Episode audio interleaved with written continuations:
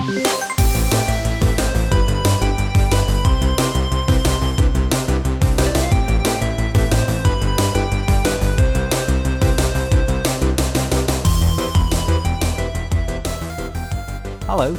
my name is Declan Deneen. Welcome to Checkpoints. This is a show about video games, the people who play them, and the people who make them. Each episode, a guest on the show talks about the games that have shaped their life in one way or another, games that have inspired them, games that have forged connections, and games that have soothed wounds. Today's guest is Tom Bramwell. Tom spent many years working for Eurogamer, a number of them uh, as an editor. He actually started like super young. His, his story is insane. Like he had this kind of teenage fantasy life of you know getting paid a bunch of money to talk about video games from a very young age. Uh, since worked at Riot Games, um, creators of League of Legends, as their their head of writing. Uh, is currently just you know in between jobs. I imagine playing a lot of, of Destiny and hanging out with his family. Um, it's a really good chat. I really just I hit it off with Tom very well, and it's a very kind of relaxed and uh, meandering chat. But I, I really thoroughly uh, enjoyed it. And also, we've got very different, not very different, but different enough tastes uh, in music that in music, in in video games that uh, we talked about stuff that I don't usually talk about, like like FIFA, for instance. Uh, you know, I was thinking the other night. I was sat thinking about FIFA as I was editing this episode and I realised it's been 20 years since I last played a FIFA game. 20 years. The FIFA 96 on the Mega Drive was the last version I played. Um, I, that, that just seems insane to me. It seems like such an absurd number. How can there have been a FIFA game 20 years ago? um, some some lovely uh, news over the past couple of days. I want to offer my congratulations to a number of people. Uh, firstly, previous guests of the show, Rami and Adriel, um, got engaged. And not only did they get engaged, but Adriel proposed via Destiny, which if you if you listen to either or both of their episodes, you realize that they play together all the time. You know that is like the in the same way people have a song, they have a game. Um, and some wonderful people at, at Bungie custom made uh, uh, an emotes for Adriel to to propose, and they they made a a ring item that she could give to Rami and, and a letter, and oh, it's just beautiful. And I'm sure if you listen to this, you've already heard about this story. But if not, yeah, go and read up about it. It's, it's such a lovely thing. So huge congratulations to, to both of those. I also wanted to offer my congratulations to Craig and Andrew. Um, they, they're not getting married, but uh, they recently uh, created and ran the latest Games Are for Everyone at the Caves in Edinburgh. I was there on Thursday, and it was so good. Like, it was a really fun evening. Really, like, you, you don't get to experience video games in such interesting settings very often. Like, they had this whole altar set up for devil daggers with like candles all around it in this cave. It was it was so good. And there will be an episode all about it. I was hoping to get it done for today, but there's a few little interviews I want to pick up, so I'll probably get to that hopefully for next week. But you know, expect one uh, soon. If you'd like to get in touch, as always, you can email the show. It's checkpointspodcast at gmail.com or it's at checkpoint show on Twitter or it's checkpoints podcast on Facebook. It's very important to have consistent branding. Um, I'm still looking to speak to kind of relatively new devs or devs just starting on, on their, their careers and just making their first game. I'm looking to put together a, a kind of a, an episode full of these kind of new beginning stories and you know some of the, the joys and perils of uh, beginning to create a video game. Uh, so do get in touch if if you'd like to to chat on on any of those channels. If you enjoy the show, uh, please do tweet about it, Facebook it, tell a friend. It's all hugely appreciated. Helps the the audience to grow. And if you really like the show, we have a Patreon page. It's patreon.com forward slash checkpoints. Uh, really huge thanks to everyone who's supported the show so far. I got a, another donation this week, and honestly, it's it's very very much uh, appreciated. Um, yeah, it's just it's, lovely, and uh, I hope the show can continue to live up to your high expectations. I've got some really good guests coming up, so I'm pretty sure that it will, including today's. So, uh, okay, I'm going to stop talking for a bit. I'll be back next week with a new episode. Possibly the Games Are for Everyone episode. Otherwise, a new guest. Let's get on with the show.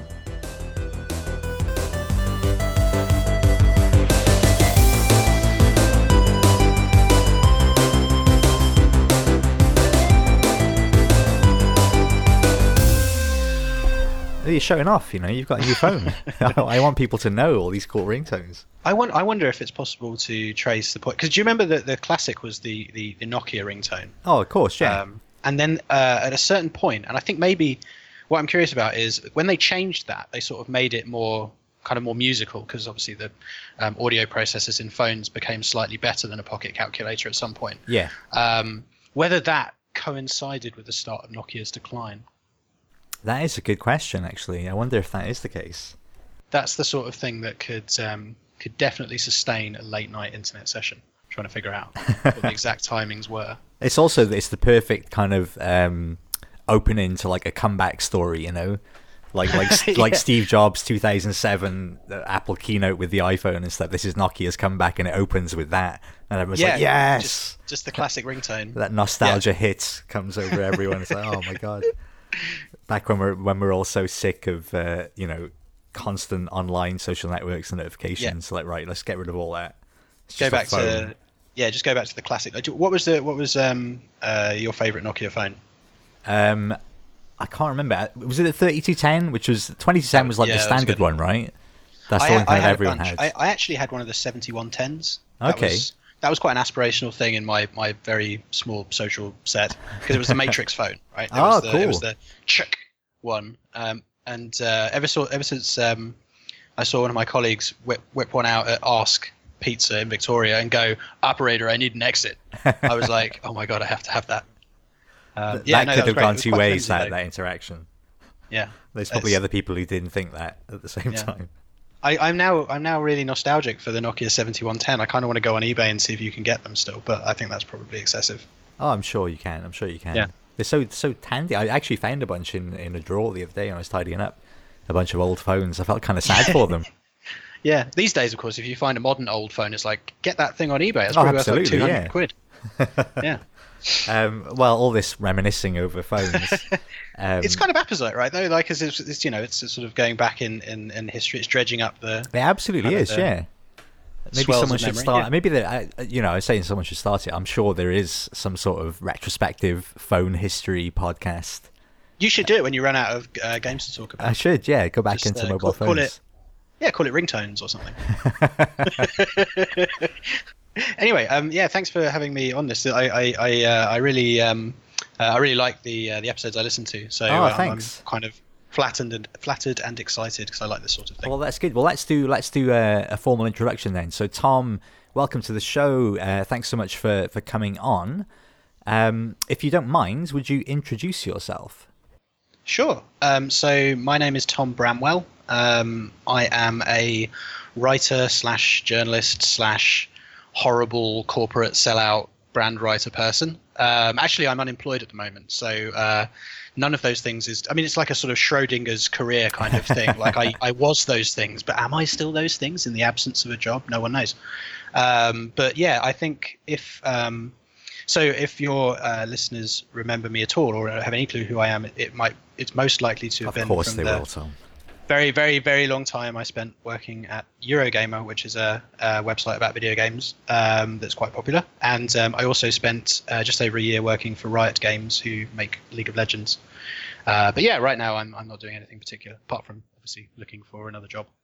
Yeah, is that is that terrifying? Is that is that exciting? Oh, yeah. I don't know. No, no, it's it's um, no, it's not terrifying. It's um, uh, so I really liked the job I had. Right, um, it was uh, it was a real shame um, not to be able to continue at Riot. But um, I don't know if you know the circumstances, but the um, I worked at uh, the office they had in Brighton, Yeah. um, and uh, they decided to consolidate functions into the Dublin office. Um, and you know, as much as I loved working there, uh, it was like it was like, you know, what am I going to regret more in 20 years? Not, um, you know, delivering value to League of Legends players in Europe or my child not knowing his grandparents. You know, so Okay. like the, you know the scales don't even really. There's no. There's that just kind of goes bump down on one side. So I Yeah. decided to. Um, they were they were very very good about it. They were just like, okay, you know, that's that's absolutely absolutely fine, and, and they looked after all of us. I was But going yeah, to say like actually that, like Dublin is, is a really nice. Go to Dublin, but then I, Yeah, I didn't realize there was the this. Well, I did obviously, but the the children aspect is a, is a much bigger issue, and the family absolutely. and stuff. If I was still in my mid twenties or whatever and, and, and unattached, I would have been over there in a flash or to LA or somewhere like that. But um, no, it was it was it was it was. I mean, I, I won't lie, it wasn't a difficult decision because it's so I mean, it was it was only ever going to go that way. But Yeah. in, in the sense that I really liked the job, it was it was a, it was a shame. And yeah, the the search for work continues. Um, I have some good.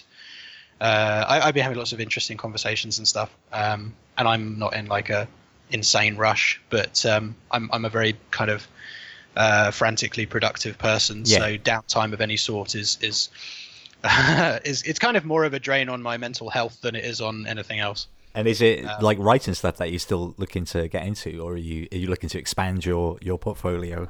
Uh, it's so I like I like both of the jobs that I've had um, for most of my life. So if I can find something that uh, allows me to employ those skills, the ones that I spent such a long time honing, then uh, then I will go for that. I mean, I know that's quite an oblique answer, but basically, that I'm No, saying that there, there are there are any number of things I would contemplate. It's much more about is it the right kind of company culture? Is it the right kind of challenge? Um, and obviously, location is is clearly something that I care about a lot. So.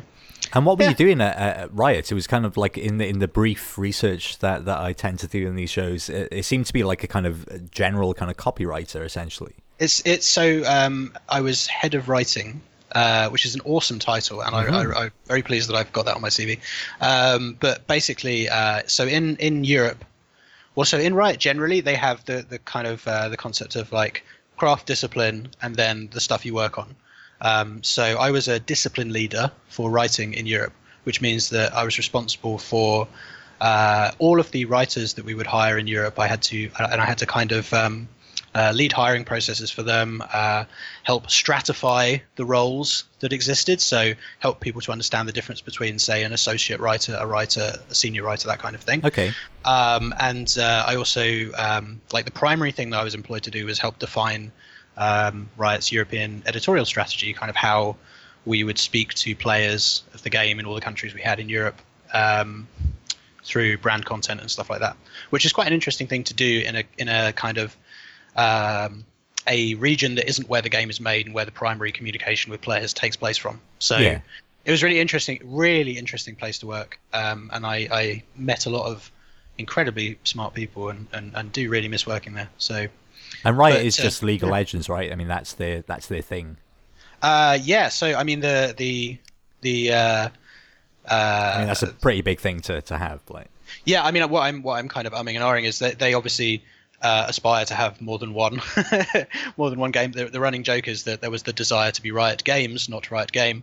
Um, but um, yeah, like you know, uh, the the main thing we worked on was League of Legends. Obviously, there was also the esports aspect um, and a ton of other bits and pieces. And you know, uh, Riot will, I am absolutely certain, publish more video games um, over time. And I really, honestly, knowing what that company is like, I can't wait to see what they are. League of Legends too, obviously. I, I made that joke so many times. I may actually have contributed to the closure of the Brighton office. um, okay, Tom. Well, let, let's let's go go right back. So, if you can remember, what was your your first experience of a video game?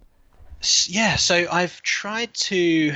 I tried to figure this out because I've I've got a few like long long ago uh, gaming memories. Let me let me. So basically, there, it's one of three things. It's either uh, my dad's uh, 8086 with its kind of Space Invader cover mag demo ripoff thing, uh, which I don't think it is. I think that was later, or um, BBC Micro at school, um, which again I don't think it is, but is worth mentioning because my main recollection of it is that we had a piece of software called Podd, who was like a sort of early version of Siri but looked like a tomato, and you basically would just ask questions, um, and Podd would try to answer them. Um, and this was fun because obviously we were about six, so the main, most of the questions we asked were to do with you know bums and poo and stuff like that. Um, and that was and, and Podd didn't really know what to make of that. Um, I don't know if it really ed- aided my education, but it is basically the only thing I remember of, of school before I was about ten. So it's, it's clearly you know it's made an impression. Anyway, so I think the the the earliest kind of significant gaming uh, experience I had was uh, when I was probably about. I would struggle to like pin it down exactly, but between the ages of five and eight, probably, probably probably to the the, the lower end of that, when my dad um, invited me and my sister into the front room of our, our, our house and said, "We've got something really special to show you."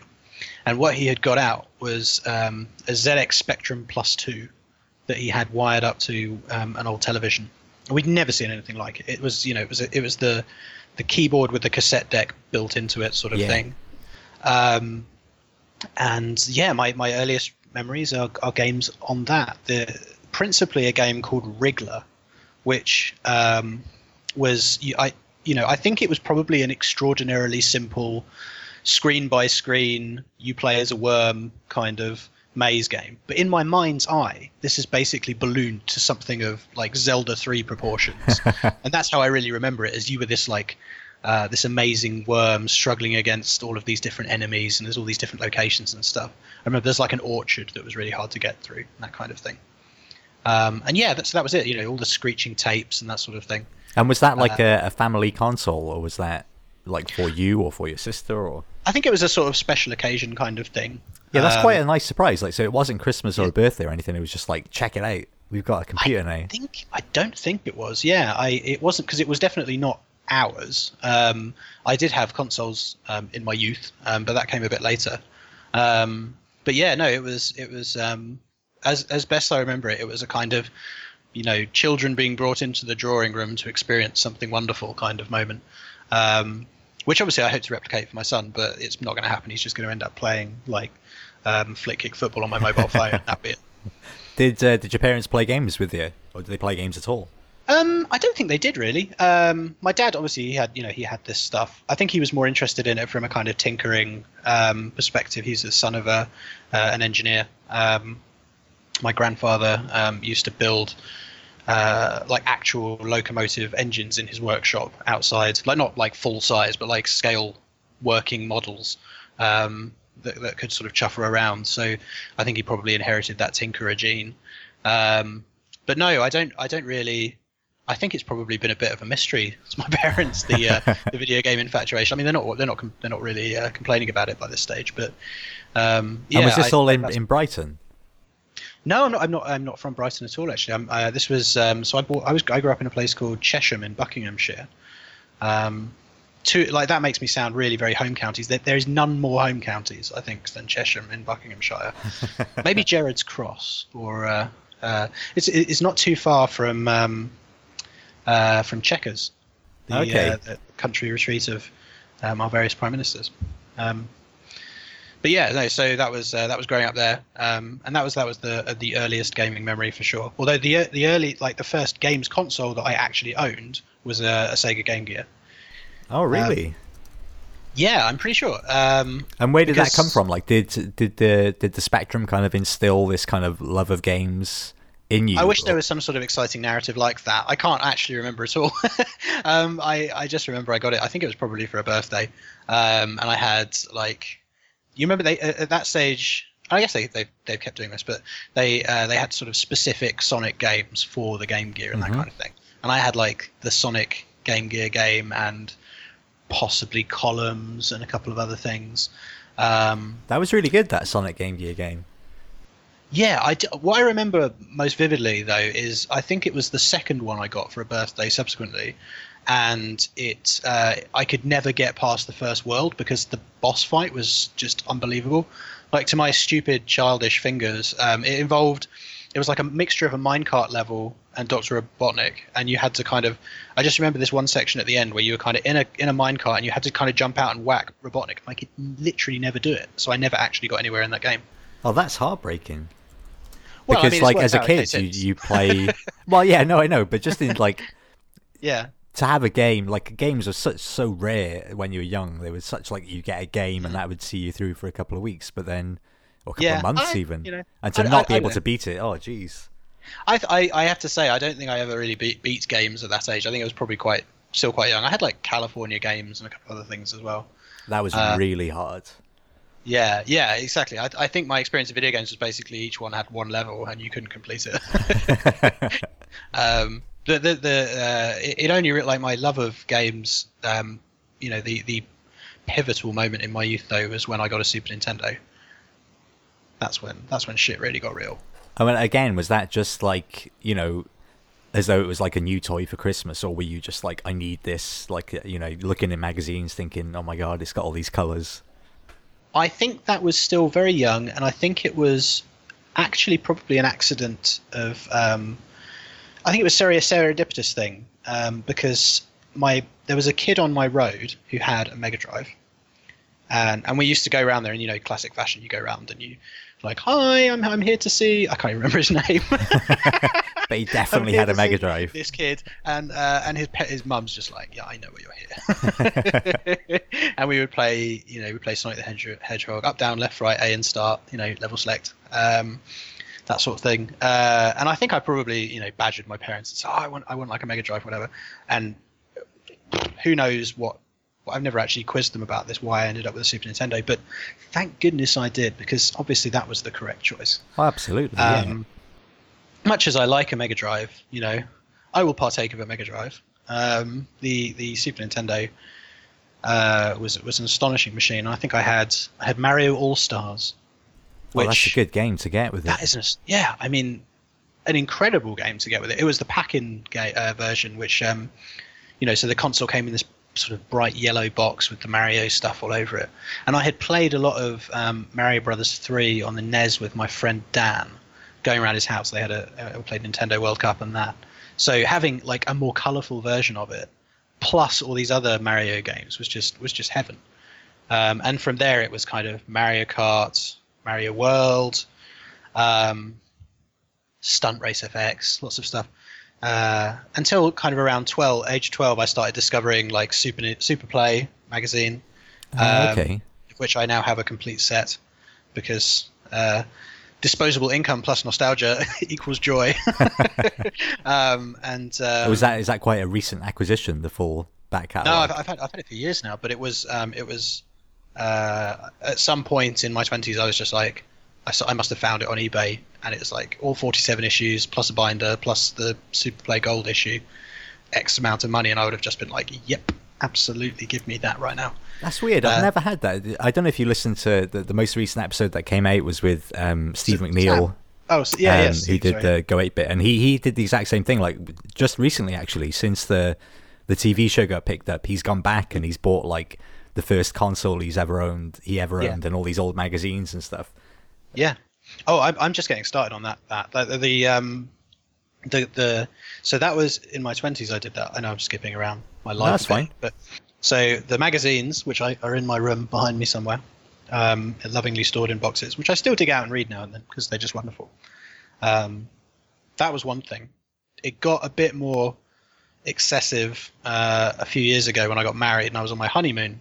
Um, I was um, uh, my wife and I were in New York, and she was getting a haircut, uh, and I'm sitting there on my phone waiting um, for her to get a haircut, and I just dip into eBay and I start looking around for stuff, and I noticed this guy selling a uh, mint condition mint condition version of um, copy of Final Fantasy II.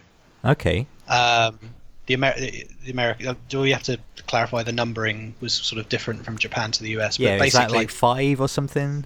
I think it was five, yeah, and and then uh, six in Japan is three, um, which is the one everyone really cares about. Um, yeah.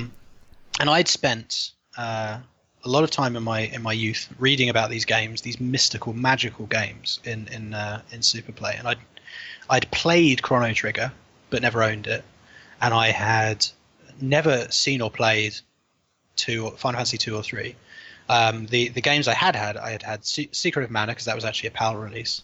Yep. Um, and I loved that. Uh, Zelda 3, of course. Um, I still call it Zelda 3. People find that weird, um, but that's that's what that's what it was called in Superplay, so that's what it's called in my my head. Um, uh, and, and and stuff like that. And anyway, I, I found I saw this this auction, and it was you know it wasn't like stupid money. It was like sixty pounds or maybe seventy or something, which considering that you used to have to pay like sixty or seventy pounds to import that oh, stuff totally, when it was yeah. new in the nineties was crazy. And I looked at it, and I just thought that looks immaculate. So I bought it, and then I looked at the seller's other auctions, um, and he was selling some other stuff. He was selling Final Fantasy III, Secret of Mana, Zelda: Link to the Past, uh, Shadowrun, and of all things, Earthbound. Oh, um, amazing! Um, all of them in absolutely, like in his words, like mint condition, and and I and I I was. Uh, I don't know if you're married, but getting married is, is like it, it you, you get you're just so happy um, yeah. for, for like weeks Uh, and I and I didn't care about anything, so I was just like, right, I'm having all of it, and I got absolutely all of it. The only thing that I didn't get was Chrono Trigger because he'd sold that to someone else, and I'm really annoyed about that. So I don't have Chrono Trigger, but I have all the others in, in and they are almost as though they've just come up like they are better than if you picked them off the shelf at your local um, video shop. Is the cartridge because, still in the little bag in the box? Yeah. Oh, the amazing. boxes are the boxes are pristine. I bought plastic protectors for all of them. Um, I joke that it's the retirement fund because I know I mean like copies of Earthbound that are in print, you know, immaculate condition go for hundreds of pounds, but I don't I don't know if I'll ever actually sell them. But yeah, so I, I was so tilted by not having this stuff in my youth that I went on a massive splurge in my 20s and 30s and got all of it. And did like um, has that carried on, or is is it just that one singular moment? That was no, it's, it's, that's kind of it. I mean, I've got loads of gaming stuff. Don't get me wrong. I've got absolutely tons of. I'm, I'm sitting in my um, uh, I call it the loot cave because um, I hate because I hate the phrase man cave, um, and, and I play too much Destiny. And um, so I'm surrounded by N64s and Super Nintendos and PlayStations, Xboxes. I've got a two meter tall um, uh, painting of, of, the Dark Souls world um, framed over to my right, and, and, a Sephiroth figure on my desk and that kind of thing. Um, but no, I, I, that was in terms of like being a collector. Those were the things that, that really mattered to me and your complete collection of, of Superplay, obviously. Yes. And was it was it just Superplay? Like, did you did you yeah. dabble in the others, or was that you just oh, I, I you read know, tied others. your post to the mast? I, I, would read read Total occasionally, or you know, if you you know, it's like there only there's only one issue a month, so you have to find something to fill the time in between. Um, but uh, no, Superplay was was very much the one. It was partly it was just the um, the covers. Excuse me. It was the cover artwork, um, which uh, was was by a chap called Will Overton and every single issue had this um, uh, beautifully uh, painted um, anime style, sorry, manga style cover that he he would uh, he would do based on whatever game was in the issue. So it was none of the kind of, you know, what artwork could we get from the developer to put on the cover kind of thing. It was all custom, and that was really that really made it stand out to me. It didn't look like any of the other magazines, um, and it's it was my kind of. I, I, I'm not a Japanophile um, by any stretch, but at that stage, um, that was a, a, really interesting and exotic culture to me. So yeah. I found that very attractive as well. And I, th- I do think all those magazines were like integral in that. You know, the, yeah. the, the, especially the games magazines, are like the sort of late '80s, early '90s. They they were the first kind of Western media, I suppose, to really dig into a lot of the, yeah. the Japanese culture. That's my first exposure to like most of it, I'd say.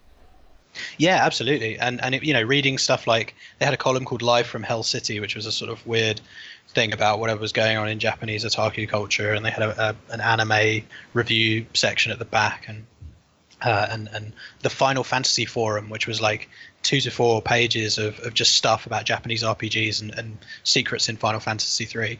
Um, every every issue, which is wonderful. When you think about how long it's taken uh, the games press to realize that writing about the same game repeatedly is a good deal. Yeah. Uh, you know, they were doing it in the 90s. Um, and yeah, like uh, some the, the, names of the people in that magazine, they, they, they, remain. And I think this has happened. This happens to virtually every games writer. But you, you have your kind of your heroes. Um, yeah. And you know, so you know, Tony Mott, Zy Nicholson, Will Overton, those kind of people. Those are the names that I remember. And I actually I've met I met Tony Mott a bunch of times because of obviously he's he's still around doing Edge, but yeah, um, uh, and and it was very it was very like I was super fanboy when I first met him. Um, you know, did you really, you know, the review of Yoshi's Island, which is basically bullet points because you ran out of time. Did you did you really do that? You know, that kind of thing. Um, and I met um, Zy Nicholson once as well, which was which is kind of a special moment. I think I probably confused the hell out of him, but um, yeah, you know that was that was all very very formative. That was kind of the first phase of my uh, my gaming uh, history, I guess. It's really weird because I was really really into the magazines, and Superplay seems to have just completely passed me by, and I don't know why.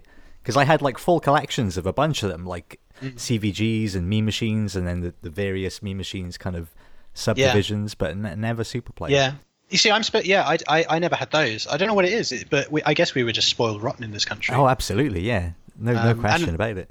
The next the next sort of phase of my gaming life was the PC, and obviously you know PC Gamer um, and Zone and those magazines. You know that incredible stuff as well. Yeah, no, they've come up a bunch of times, especially with a lot of the the journos and stuff, as being like hugely formative. Yeah, and uh, honestly, uh, the PC gamer thing. I mean, uh, Zone was great as well. Don't get me wrong, uh, but the weird thing was that kind of uh, being into PC games and, and becoming a, a games journalist, the sort of the, the period of uh, idolizing those magazines and the people in them, and becoming the person who would actually employ people to write about games overlapped a lot. So I ended up meeting and getting to know these people who I had, and employing in some cases people who I had, you know, spent parts of my teenage years reading and, and thinking, oh my god, you're, you're, you're these incredible heroic people to me. Yeah, no, it's crazy. Um, and and did this kind of instill in you the desire to, to do that? Because obviously you did go on to do that. Yeah, I, I think it was the Super Nintendo years that did it. Um, I remember uh, very much like Super Play was the sort of the thing where I was like, okay, I want to do this. This looks amazing. Um, you know, I would I would sit in my GCSE art classes drawing um, Street Fighter Two characters in the style of Wil Overton, um, that kind of thing. So I clearly wanted to um, to do that sort of thing. Um, That's amazing though, because like you started working at Eurogamer like not long after that, because you were super Yeah, young yeah. when you started there, right? I was I uh, I think I was 16 or 17. I was straight out of school. I didn't really school wasn't really for me. Um, I was at a a, a uh, grammar school in Buckinghamshire, Okay. um, where like an all boys place. It's a harrowingly awful experience. um, that uh, I, I occasionally meet other grammar school survivors, and you kind of it kind of goes one of two ways at one of those places. You're either you're either completely uh, into it and, and just sort of you know rinse it for what it what it can give you, or you just bounce off it completely. And I was very much the latter. Um, And was game yeah. was how was sort of games perceived in in the grammar school? Was that was that Um, something you bonded with people over, or was it just yeah, like definitely. no? I, I think it evolved over time. Like you know, you th- this was the point at which. Uh, I mean, this is the start of the, the, the period in which games became more mainstream. Yeah, So you know, they were still an outsider thing. Like probably when I started, it was nerdy, and by the time I was giving up on it all, everyone was turning up in in you know in, in class with copies of Command and Conquer and Metal Gear Solid in their bags and stuff, and it was like, uh, you know, so it, it evolved while I was there. That wasn't you know that wasn't sort of. I don't think gaming was a defining aspect of my uh, experience uh, making friends or whatever at, at grammar school, but the uh, but dodging, ducking out of grammar school to write video game reviews for for um, uh, GameSpy freelance when I was 15 definitely was. Um, so uh, yeah, I, I, I kind of gave up on school while I was there and just found other avenues to um, explore. how did that start though? Because that's like that's crazy to be doing that. So yeah. I mean, like Yeah, I'd say me and all of my friends dreamed of doing that at that age, but you know, you just wouldn't know how to do it. You wouldn't know where to go. So Yeah. that's it's a big I- deal I- to just start. I think um, I think a lot of it. I, I haven't given it. Uh, I haven't analysed it in, in sort of crazy detail, but um, I think if there were probably a few factors that played a large part. One was my parents were extremely supportive. Um, you know, they bought computers um, for the house, um, and eventually, uh, probably when I was like, what year did Quake Two come out? When was that? I don't know, like 2000. No, Yeah, not yeah. that late. 1996. That's let's my see. guess. Let's see. N- 97. See, that's really good though. I wouldn't have been able to get that. So 97. So what was I? I was probably like uh, 13, 14. So around that time, I got a, uh, I got my own computer, um, and we had the internet. We had CompuServe, and then we had something else, and um, and they they seemed to allow me to uh, just do the internet thing and the computer thing. They they they maybe they thought it would you know it was it was something that was where society was going and it would lead to jobs or whatever. I don't know. Um, but Well, that was a big, big um, yeah. I mean, yeah, they called that one correctly. if Yeah. That was it. Um, but um, so I had that in my corner. I had this desire to just express myself about video games in the way that these magazines and and, and whatever else um, were doing. Um, and uh, I was an extremely persistent, uh, annoying teenager. I didn't care about my studies particularly, but I was really into this stuff, so I pursued it with the fervor of a, a typical teenager. Um, and uh, also, it helped that I was uh, kind of firing into a media world that was still crap. So you know, like the stuff I was writing was garbage, and I I actually cared far more about how my website looked than what the content was, that kind of thing. But how whatever confluence of circumstances, I ended up meeting people through online communities and finding my way into the orbit of GameSpy's um, kind of uh, galaxy of websites. Um, they had all these. Um, uh, they, they, you remember Planet Quake, Planet Half Life? I do, yeah, of, absolutely. Yeah, yeah, yeah. So, so uh, Galaxy, that's good constellation. That was quite a good, um, quite a good metaphor. Um, the um, so I got to, I, I can't remember exactly how this happened, but I ended up uh, working on Planet Blood and Planet Shogo, which were like the the, the monolith game sites, and f- I guess I was productive because I sort of parlayed that up to working on Planet Half Life, which actually put me in charge of oh, that's uh, that's that's a bold move. Yeah, and I think I was terrible at it. I think I alienated people and was just writing a load of garbage. But it, whatever, it kind of it, it, looks good. And was that hindsight. like when Half Life was a known quantity? It was yeah, like, oh, here's a Valve game that's coming out. So that was when Counter Strike 1.6 was huge. Oh, that's a big deal.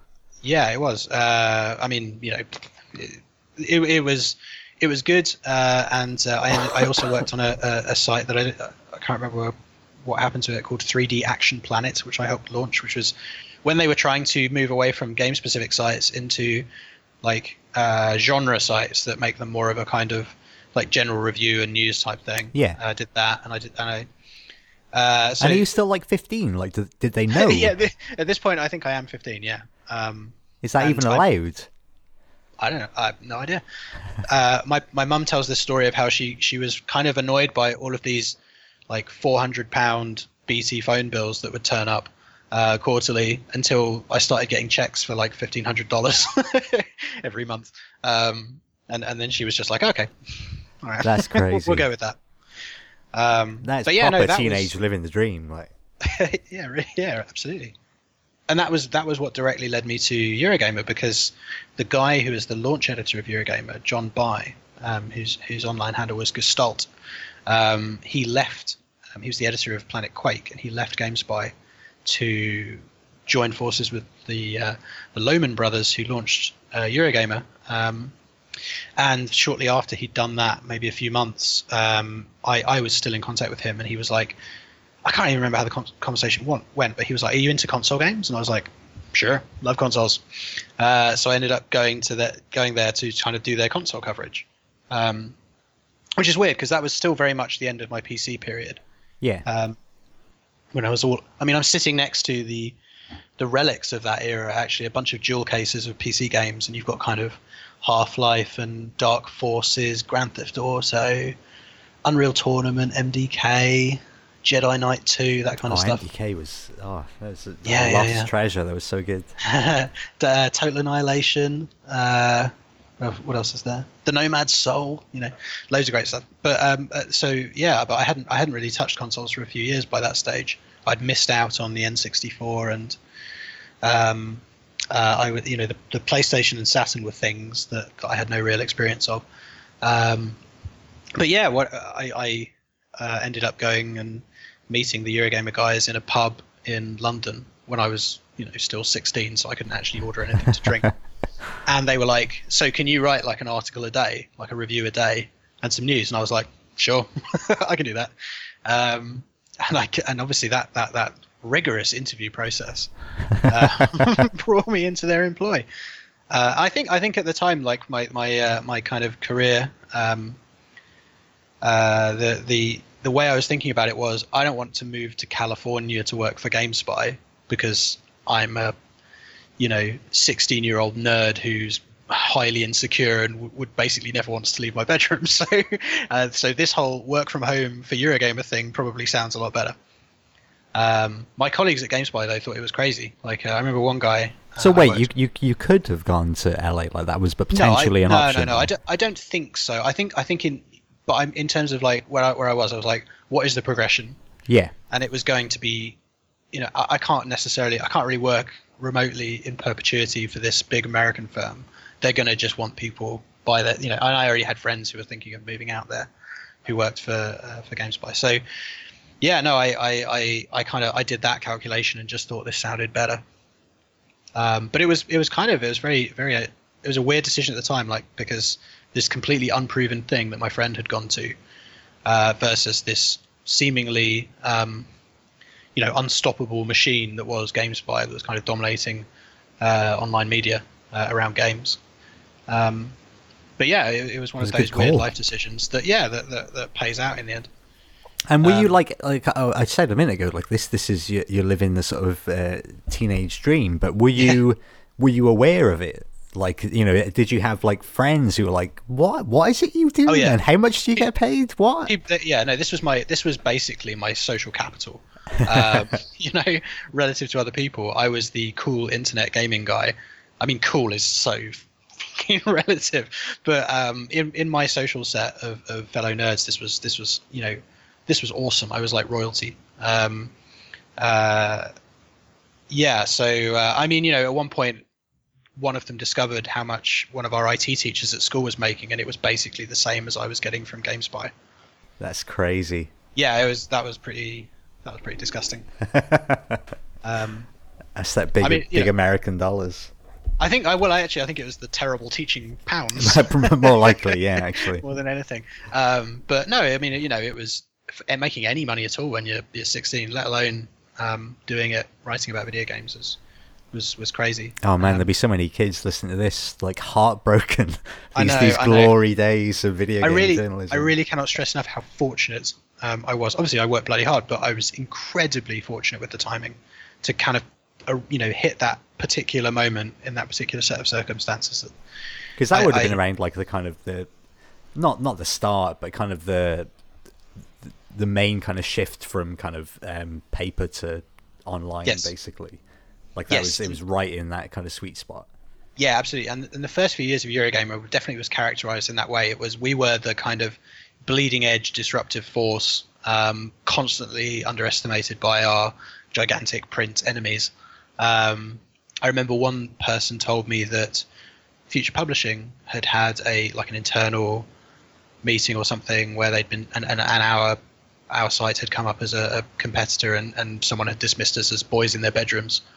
Um, and uh, I remember, uh, I mean, it's not like we killed off Future Publishing or anything, but um, I remember uh, later in life thinking back on that and thinking, you always want to be the people that people are dismissing, um, because if they're not taking you seriously, then they won't see you coming. Um, That's a that's um, um like something you put up on on a wall. That's a nice slogan for like a an office. Tarantino quote, isn't it? It totally is, yeah. yeah.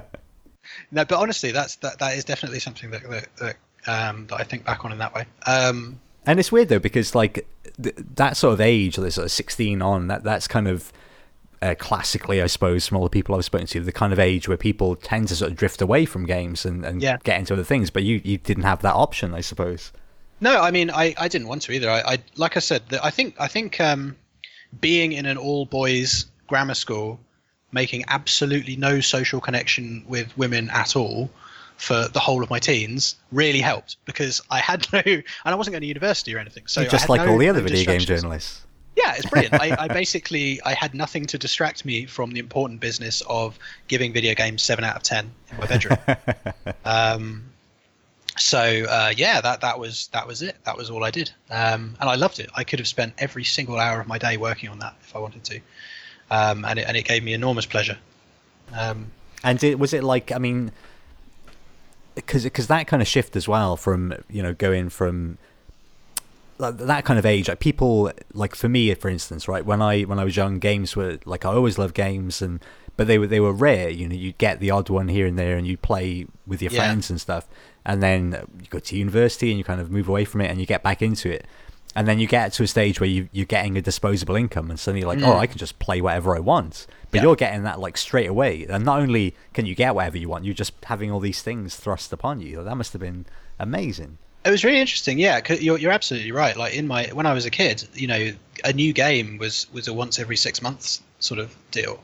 You know, it was, uh, and I and I, I remember some some horrible episodes which will probably cast a terrible light on me. Like um, because it was so rare, the importance of the game being brilliant was enormous. You know, it had to be something that would keep you going for a long time. So you had to love it, and it had to be a deep, constant love from pretty much like the second you got it. Oh, cool. And I remember, um, and I remember, I loved Super Mario World, and I'd been reading about Yoshi's Island in Superplay, um, and of course, as soon as it came out, I wanted it, and my mum uh, got it for me, and I hated it. Like I just I I really hated the handling of Yoshi in that game, like the way that he felt to control versus the the, the classic Mario sprite. Yeah.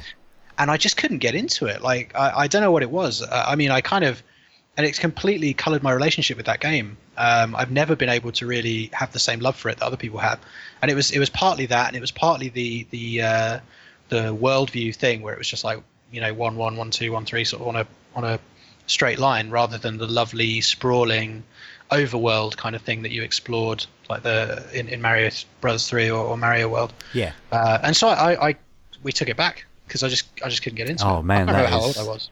That is insane. But- It's mad, isn't it? But um, it, it's it's true, and I, I can't remember what I got instead. But um, uh, yeah, so when you cut, you know, obviously you contrast that with like later, it, it's sort of probably by the time I was about twenty, when I was just getting jiffy bags of games through the door every Friday um, from publishers, was was was a crazy period.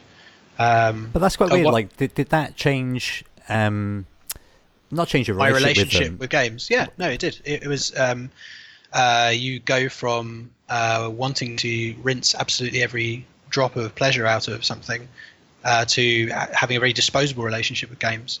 Um, and it, it was something that I had to really like row against in, in, in my twenties when I sort of became conscious of it as a as a kind of journalist and as increasingly as a manager of other journalists. It was like we have to have the same value relationship with games as the people reading our publications. We can't.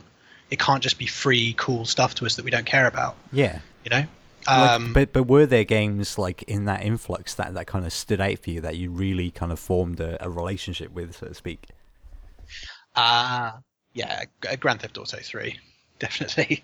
Um, that was the big one. That was not what ninety eight or something. Yeah, uh, the PlayStation Two version of Grand Theft Auto Three. Because going back a bit further, the original Grand Theft Auto was the game that made me start writing about games on the internet. Um, I created a, a, a Grand Theft Auto fan site um, called Bubbies. Um, Bubby was an NPC in that game. Um, and uh, I became part of that online community, posting news and, and files and all sorts of other stuff. And um, so I had this massive affection for that series. And I remember the, the first time, like the demo of that was like a. It was back in the era where they gave you like because Grand Theft Auto was three levels basically.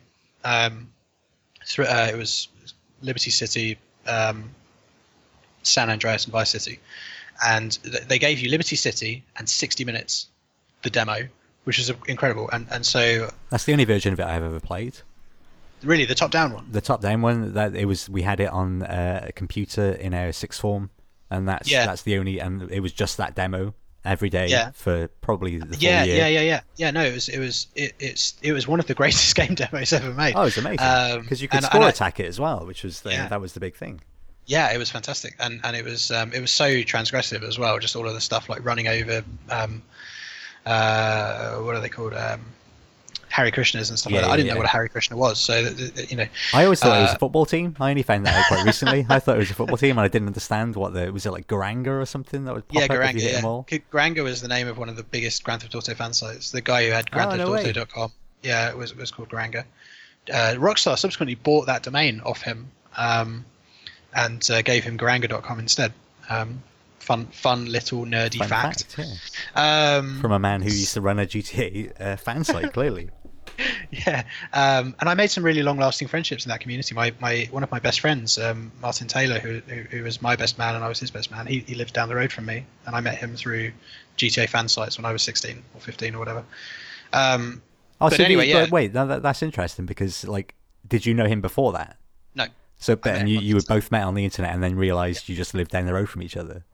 No, he was actually an art student in uh, like Medway. Ah, I was okay. at Buckinghamshire, uh, and I uh, when I joined Eurogamer, I can't remember exactly how it happened, but he ended up working for Eurogamer as well as uh, as a writer and then subsequently a designer.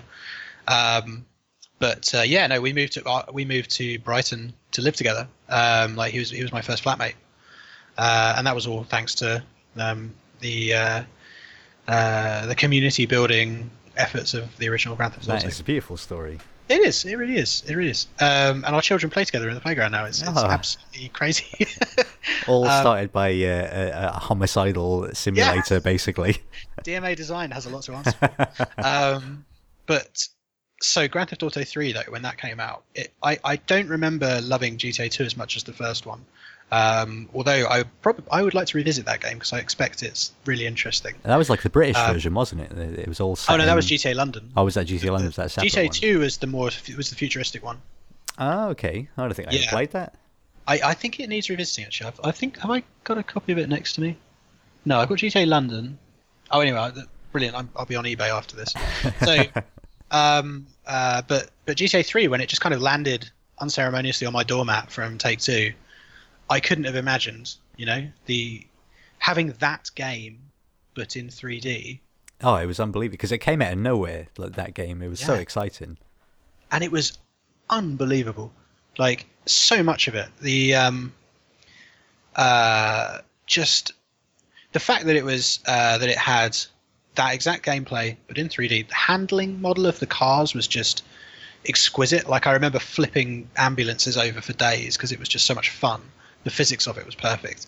The um, you know the, the the cop system worked so well in that environment. You going up in multi-story car parks with sniper rifles, trying to bait tanks and stuff like Yeah.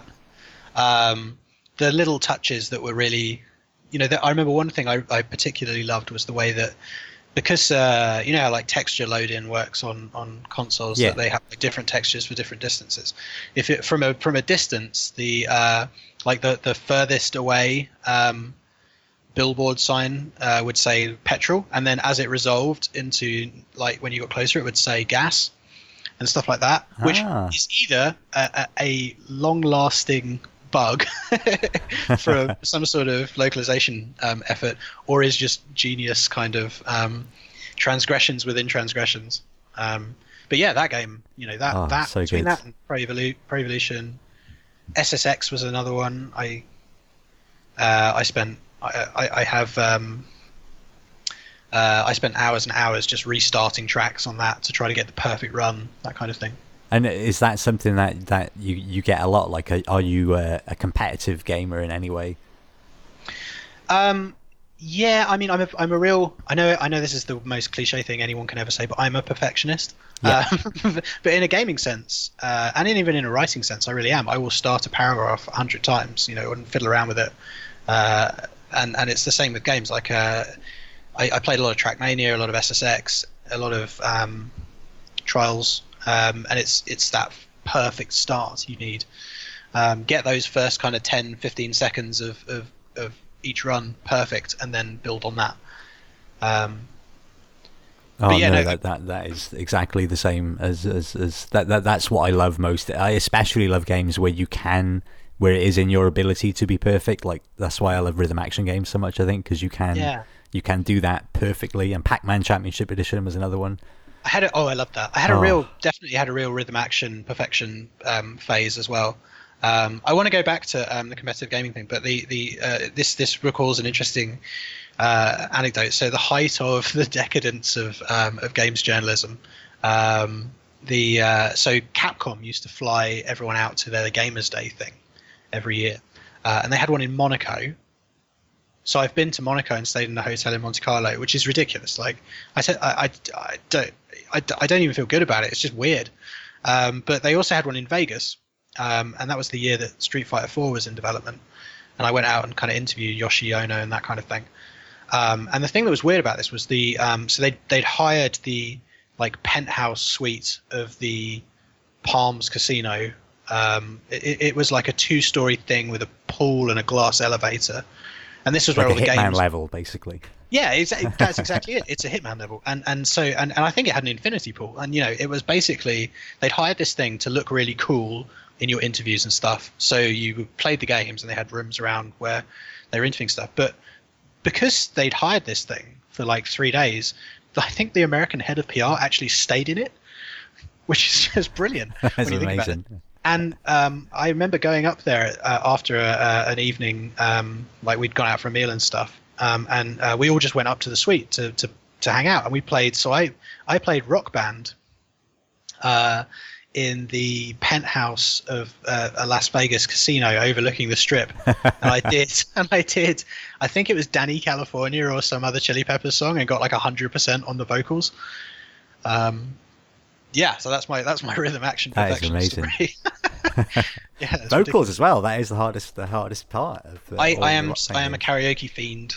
That's that's something else I really I'm, I uh, do a lot of, but well used to do a lot of. Obviously, I don't do anything now. Are you a good singer, or do you? Is it? Have you figured out like the exact intonations to make to hit the the bars correctly? No, I, I, I, I am actually quite a good singer. I think I have a kind of falsetto voice, um, which is really cool to rock out in front of people because they, they don't see it coming. Um, I'm I'm so tempted to ask you to do that, but I won't because that would be embarrassing. Maybe I. I, I will I will send you a link to something. uh, okay, good. uh, yeah. Anyway, so um, So yeah, Competitive competitive, competitive. because I, I wasn't I, I mean I played a lot of um, like Pro Evo and I played a lot of FIFA. Um, one of my favorite um, kind of memories of, of games played with other people is definitely like my sessions of FIFA with the the Gamer Network sales team for about four years. Um, every lunchtime we would just be playing FIFA. Uh, and I know it's a, a video game journalism cliche that you all play football games at lunchtime, but we did, and it was it was wonderful. I looked forward to it every day. Um, and um, but yeah, subsequently, uh, because obviously I, I went to work at Riot, um, which uh, you know, and they make the most. Uh, I'm pretty sure it's still the biggest competitive game in the world. Yeah. Um, Legends. So I've sunk hundreds and hundreds of hours into League of Legends now, um, and I do play. I you know you can't not play that game competitively. It's uh, it's it's an it's quite an astonishing thing actually. League of Legends. I Um, see. I've never. I feel like I would like them, but I've never been able to get into any of the uh, the kind of MOBAs. Yeah. Yeah, I don't really. I, I would not have, um, were it not for the fact that uh, there was the prospect of a job. Um, I really when I so when I left Gamer Network, um, these guys approached me and said, "Hey, we're looking for somebody who knows a lot about editorial, um, and we have an office in Brighton, uh, and we make the biggest game in the world." And I was well, I didn't say that bit, but you know, I need that, and I was like, "Holy crap! Okay, I need to play this game." So I forced myself to play League of Legends, which I didn't understand at all and which frankly was horrible as an experience uh, for the first sort of 30 40 hours um, for for months um, to try to understand it and get better at it um, and by the time I started I was okay like at it. Not in any way good. Um, but I could I could just about have a good game. Um, and sitting here now I'm actually quite good at it. Uh, I've played it I, I I've played as every single champion in the game or all 132 um, I play probably two or three games a day, depending on my schedule. Uh, I watch esports constantly. Um, actually, while you were, um, uh, while I was waiting for you, um, I was watching um, Qtpie, one of the um, top league streamers, just playing a random game as an ADC. Um, yeah, no, it, it has become a huge part of my life. Uh, but it's so they are completely impenetrable. To and like I had to actually have the prospect of a large salary dangled in front of me in order to actually bother to get into it. Well, I'm sure a lot of people kind of not a lot of people, but I'm sure some people do go into it with that in mind. Like you know, I, I could make some money out of this if I if I'm willing to put in the time. Honestly, I, I think um, it's it's very eye opening uh, as someone who's worked for Riot and, and who has got into League of Legends to see how how little connection games press in general have with competitive games. Like it is is actually kind of weird, and it is a barrier to entry thing. How do you mean like a, a lack of connection? I'm not sure what you mean by that. Well, so okay, so like yesterday, for example, right? The the t- the two biggest stories in gaming were the Apple conference with Super Mario Run Mhm. and the PlayStation 4 Pro. Sim- simultaneously, an enormous thing happened in uh, League of Legends esports. Uh, a really huge part of an ongoing controversy, and absolutely nobody I know in the games media world would have had a clue that it had happened at all, and no one would have reported on it. Um, and that is so true. Like they, there's just very little connection at all. There's the way that esports is generally covered by the traditional games media is almost anthropologically. You know, they're they're peering out of the rushes at the gorillas, you know, through the mist. yeah, You know, they, and, and and and that's fine. Like you know, as a, a writing about the the I used to call it the League of Legends phenomenon. Um, you know, is is a is a definitely a way to do it for your existing audience. But it's kind of crazy that this astonishingly huge world of of gaming is coexisting in in you know in plain sight, and no one's really doing anything about it. but they're so big though. I mean, they they they, they, they all have their own they have their own infrastructure, their own kind of websites and communities and streamers and things. True, but it's not terribly professionalized. Like the there's there's increasing um, uh, presence of like sports media, like ESPN are in it now. Yahoo's got their own sports esports channel, that stuff. Um, but I've I still think there's this massive gap for like um, a pub a games publication that is born in this era that just treats esports as part of the everyday because it is so, um, like the majority of gamers oh, in, in, yeah. in, late teens in particular it just is um, you know I if I talk to gamers and you know uh, between the ages of like 15 and 25 and say you know what are, what are you uh, what are you doing at the moment they'll probably tell me that they're watching Twitch and they're, they're you know they're uh, they're playing League or CS:GO or whatever um, as well as other stuff. But yeah, the, you know, games media doesn't really represent this. I think the, um, the weird outlier with that is is Hearthstone, um, because yeah. like that, that's I, I play Hearthstone every day. I love Hearthstone, yeah. and that is is is reported. I do see stories yes. about that everywhere. Hearthstone, Hearthstone definitely is the competitive side of Hearthstone. Maybe not as much, but definitely Hearthstone. Generally, the reporting is is, is there. I, I would concede that one. Overwatch as well. Yeah. It's quite funny watching people watching games media cover Overwatch because they all they're all discovering all of these tropes of competitive games like placement matches and stuff that are an intrinsic part of and have been of things like League and Dota and whatever for for donkey's years. But to them, it's all new and fresh and exciting. Uh, and and I, I'm I you know I'm not belittling them. It's it's it's nice that, that more people are being exposed to this kind of stuff. But it is interesting that um, the, the the world of esports has kind of grown up on its own outside of the traditional gaming sphere. Yeah, but I mean it is tricky because a lot of those games are. I mean they're they're all consuming, you know. Like yeah. if if you want oh, to yeah. do that, then that's what you do. Like Hearthstone, at least you know, I play a couple of games. That's like maybe half an hour yeah. or something on my lunch or something. You know, it's not it's not as much of a commitment.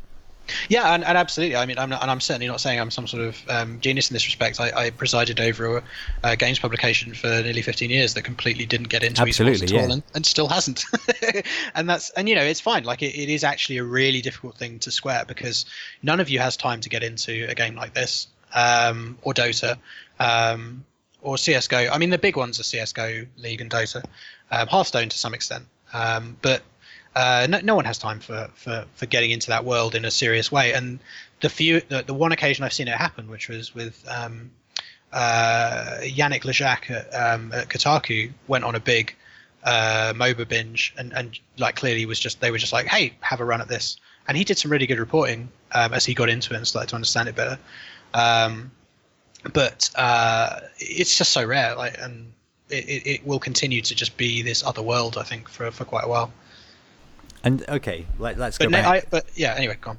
No, no, no. Finish what you're saying. Oh, I was just going to say, I, I, suspect what will happen is there will be native publications that, that kind of like Glixel, the new Rolling Stone one. Their their early reporting that, that through their newsletter doesn't seem to have any kind of that they don't seem to uh, have a line between the worlds of esports and other things. They just write cool esports stories. Yeah. So I think Glixel might play as an example maybe of a new breed of gaming publication where there doesn't exist that boundary. Um, but anyway, yeah, I, I, I have found that quite interesting over the last couple of years. No, absolutely, yeah. Um, and so like in in in Eurogamer when when you sort of you you you've started your career essentially and you're you're covering games and I feel like I mean those kind of 16 to you know early 20s those are full on formative years you know people change mm. Generally people change a lot about themselves because you have this opportunity to go off to university and you can reinvent yourself and yeah. Did you did you feel that you had that that kind of experience? Like, did did your your views of games change? Did your writing change as you were kind of growing up? Yeah, I would say so. I mean, my writing was terrible, like really bad, for, for until really quite far into my twenties. So um, I don't, uh, and I'm not just saying that to be to be um, uh, modest. I, I, think if I look back on it now, it's it uh, objectively, I don't think that someone of that age applying for a games job now would be able to get it with that sort of work. It was it was really quite poor, um, but it was you know it, it didn't matter because I had uh, I'd made the connections and I had the um, the support and I was very productive, so it was just kind of fine. Yeah. Um, but yeah, no, it definitely. I mean, I remember thinking and saying quite a lot in my twenties. Um, my views on things change so much year to year that I don't actually. Uh, I I, I had to constantly check myself and say, well, I may think really fervently this right now, but in three or four years, I will probably think something completely different. Um, so I guess I became conscious of that. Although Yeah. I, I would I would struggle to tell you what those views were at any particular time. And was Um, it, were there like specific games or specific people that kind of shifted you in, in one way or another? Because it's like a Mm. really interesting period in games as well. It's huge. Obviously, it's always Yeah. kind of growing um, massively and changing all the time. But that period in particular, I feel like the last couple of years, it's kind of settled into a bit of a groove, and maybe like maybe VR will, will shift that again. But those kind of the preceding sort of 10, 15 years, it was everything was changing all the time. You know. Yeah, it was a really interesting period. I mean, I mentioned esports before. Uh, the, one of the things about esports now is there's this, there's a large, there's kind of this. It still strives for acceptance, um, and esports fans still strive for esports acceptance, and and that's interesting to me because I think it's like I, I look at it as completely irrelevant because I went through the years of gaming striving for any kind of Absolutely, acceptance, yeah. and and it just happened, and it was a generational thing. You know, we we went from uh, the equivalent of video nasties and and you know politicians like Keith Vaz, uh, Schadenfreude, Absolutely. um, you know, uh, trying to get us get everything thrown in the bin for for, for years and years, um, to just people who'd grown up playing games having positions of power and not really, and it just being fine because it is. Um, it's just part of the cultural landscape. So, um, but yeah, that was that was a huge backdrop to it. You know, the, the Jack Thompson years and that kind of thing. Uh, I once talked to that guy on the phone. He's an absolute maniac. Um, really, really crazy guy. Are Um, they still making a movie about that? I I, I recall they were doing a movie Uh, about him him versus somebody. I have no idea. I, I don't think I don't think Jack Thompson's interesting enough to be honest. I mean, he he um, the thing about Jack Thompson is, uh, and, and people like him is, you want that guy to be your enemy because if that's the bad, if that's the other side of the debate, then you, you're going to be fine. Um, mad mad people being your your your kind of your opposition is, is often is, is fine. It's the it's the ones who have who are actually very smooth and build connections and, and rapport and stuff like that. Those are the ones that you want to worry about. Um, but so that was that was a big big component of that period. Um, and I guess it was it was very much the console wars. That was kind of because Xbox had just come on the scene. Uh, Nintendo was still being taken semi seriously when they said the next console would have good third party relations. Uh, Sony was still relatively new, but, but at this point, you know, pretty dominant. Um, so it was this three way debate, uh, you know, who who would prevail, and it, and that coloured everyone's coverage of everything really. Um, It was the BBC movie. That was what I was thinking of. I just Oh. did a quick search for it. Is that BBC GTA movie had uh, Jack Thompson? Oh, as one yeah, I never saw that. Neither did did, you see I. that? Was it- Apparently, it was quite bad. And Yeah, I can I can easily imagine. That's yeah. something nice actually, that because one of the things that was characteristic of when I grew up in games and games media in the very very early years was you could still wrap your head around everything at that point. There was only so much going on, so you, with a couple of like a staff of two or three people, you could cover the whole of Yeah, gaming, yeah. which is such a hilarious concept. This in- is a really kind now. of depressing theme that's run through the show because everyone is kind of relatively a similar sort of age. There is that, you know, the exponential increase in things, like not just games, but for the context of the mm. show, especially games, it's impossible to keep track of everything anymore. and that's a good thing, right? Like the the bounteous variety, but it is also if you've grown up in a world that playing games that encourage you to try to control everything, and the world of games is something you feel you can intellectually control all of, to suddenly be thrust into this yeah. world where you have absolutely no hope of keeping track of everything. That's a really interesting way to put it. Actually, I've not thought about that because they do kind of condition you for that kind of uh, Oh, yeah. mental space that you're now unable to fulfill. Yes, we're we're all weak and feeble, like we're we're all stardust now, whereas at the time we were the we were the stars. So, what else um, in in in your time, uh, like in Eurogamer, what were the sort of standout games that came sort of later? Uh, so uh, let me think. So right towards the end would definitely have been Destiny, uh, and I could do a whole podcast on Destiny. Um, but um, Why Destiny? So- do you think was that your first kind of MMO experience, or you know, Yeah, vaguely it- MMO? I, I mean, I, I, I, I definitely. Uh, it was the first MMO that had uh, connected with me in any meaningful way. Um, I like. I mean, I tried World of Warcraft a couple of times. I bounced off it. I don't know what it was that, that I didn't take to. Yeah, I think Destiny works better as a solo game as well. You can, I, I spent hours and hours with my infant son asleep on my chest, just doing um, patrol missions in the Cosmodrome and that kind of thing. You know, grinding materials, that sort of stuff. Um, I think that will be this generation's like, what did you do in the war? So, what did you do? Yeah. And I was uh, the amount of people that I know who play Destiny with their their children in their laps Yeah. while they're running patrols I- on on Mars I- or something. I racked up 700 hours of Destiny. In, Jeez. um, in about a year and a half. Yeah, it's it's I'm saying that I have no idea what my clock count is. I'm sure it is in well into the hundreds of hours. it's it's a wonderful game. I, I max leveled uh, at the point that um, uh, Taken King came out. I had three max level characters, just about. No, two, two, and I had a third. I, the third I did uh, with the Taken King, um, and I haven't actually maxed any of them on um, on Taken King or the recent patches because I just kind of ran out of steam for it. But unbelievable that game. I, I I absolutely agree with loads of people who don't like it. You, you know, it's it's got its flaws for sure, but so I so many precious gaming moments in that. Just like s- jumping into uh, a patrol on the moon and staring up at that that sky, which is just the perfect. Oh, it's the, best moon level is- skyboxes Yeah. ever. It's it's incredible. Um, you can probably hear my son actually through, the door. He's just on his way to bed. He has all these Um, memories of, of Destiny that you're bringing up by talking about it. Yeah, yeah, yeah. Uh, but yeah, Destiny, and I didn't expect to like Destiny at all. Um, I I wasn't a huge Halo fan. I liked it, but you know, it wasn't the be all and end all to me. Um, and I'd never really been taken in by any MMOs. Um, so it was a, quite a surprise uh, that that I just wanted to play nothing but this game. Yeah, And I came the- to it like super late through this show. In fact, like Really? I, I, I never because I because I purposefully avoided MMOs because I know the type of personality I have. I would get locked in and things would Yeah. go wrong. Uh, so I never had. And Destiny was like it was very light MMO, but even still, I was like, oh, I don't know, I don't know if I'm into that. And then I can't remember who I was talking to. One of the early shows, anyway. Uh, they were really evangelizing how brilliant Destiny was. I'll give it a go, and then that was me for the next year, pretty much. Yeah, It was absolutely. the best, and I, I think I got it at the perfect point because it was like very in very quick succession. All the DLC came out, so you had the House of Wolves, Yeah. and then House of Wolves was really good. yeah, Taken King though, I think the oh, Taken so King good. Is is probably my favorite.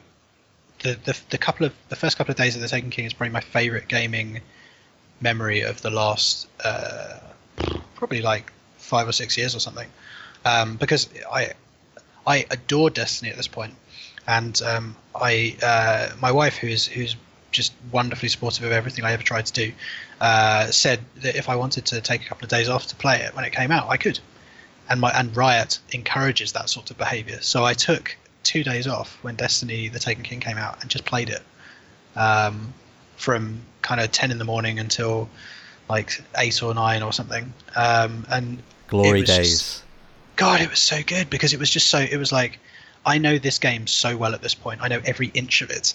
You know, I've I've been in the Vault of Glass for dozen, like probably longer than I've spent completing entire JRPGs, um, and uh, yeah, to just have this whole completely new, you know, the the Dreadnought in particular. Um, it's uh, you know, I, I always liked uh, Luke Smith's description of it. It was the um, I'm gonna I can't even remember it now, but it's uh, they had they had a it was an inscrutable loot filled fortress. That was it.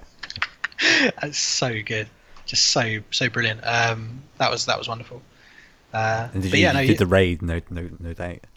Yeah, it took me a very very long time to start raiding, but uh, but I did, uh, and I did. Um, I've never actually done the Oryx um, hard mode challenge mode No, either. successfully. I've tried. I've spent hours and hours and hours trying it with my clan, but I, I, I haven't played for month like for weeks or months now, so that's that's kind of fallen away. It was the first um, raid I'd ever done, and it was it's one of the best Oh. gaming memories of my entire life. It was like every every Tuesday and Thursday for about Yeah. a month, everyone would get together and we'd we'd raid, and no spoilers. Yeah. We had to figure it out ourselves, and oh man, Oh wow! You see, because I never really had that aspect of it. I'm quite impatient, and I was always with good groups, so it was alright. It was okay, but and there was some Yeah, no, really horrific nights where we would just make zero progress. That the bloody the maze, you know, where you, you go Oh, in yeah. and you have to hit the sort of the four switches, I think, in order. Oh, that was like a week of just That this was- is this is heartbreaking. that bit does suck. Um, that raid is is fantastic Oh, though, it's and it's amazing. just so big. Like after um, uh, the Dark Belows raid, it was incredible um, to uh, to have something, uh, you know, compared to Crota's End, because Crota's End is is is good. I like Crota's End. I think it's it's much maligned, but it is good. But um, no, the the Taken King raid is incredible. Uh, do you know, I Um, wasn't that excited about the new expansion, and they chatting about it. I'm getting quite uh, quite excited. Uh, yeah, I'm, I'm, I'm, I'm, I'm a bit. Um, I mean, I've pre-ordered it obviously because I mean, if nothing else, those people deserve more of my money. But um, it's uh, yeah, I, I think it's going to be a House of Wolvesy style thing rather than. I mean, I, I feel like at this stage, but there is a raid though. That that's what I'm most excited about. There's a new That's true. raid. But I look at it this way: I, I think Destiny-based game, flawed gem. Dark Below, bit crap. House of Wolves, much better. Taken King, amazing. This is going to be. This isn't going to be Taken King plus two, right? It's going to be House of Wolves style. So it doesn't. It, But then there'll be I- Destiny 2. yeah, I know. Now that that that I I, I will seriously set some side time aside for.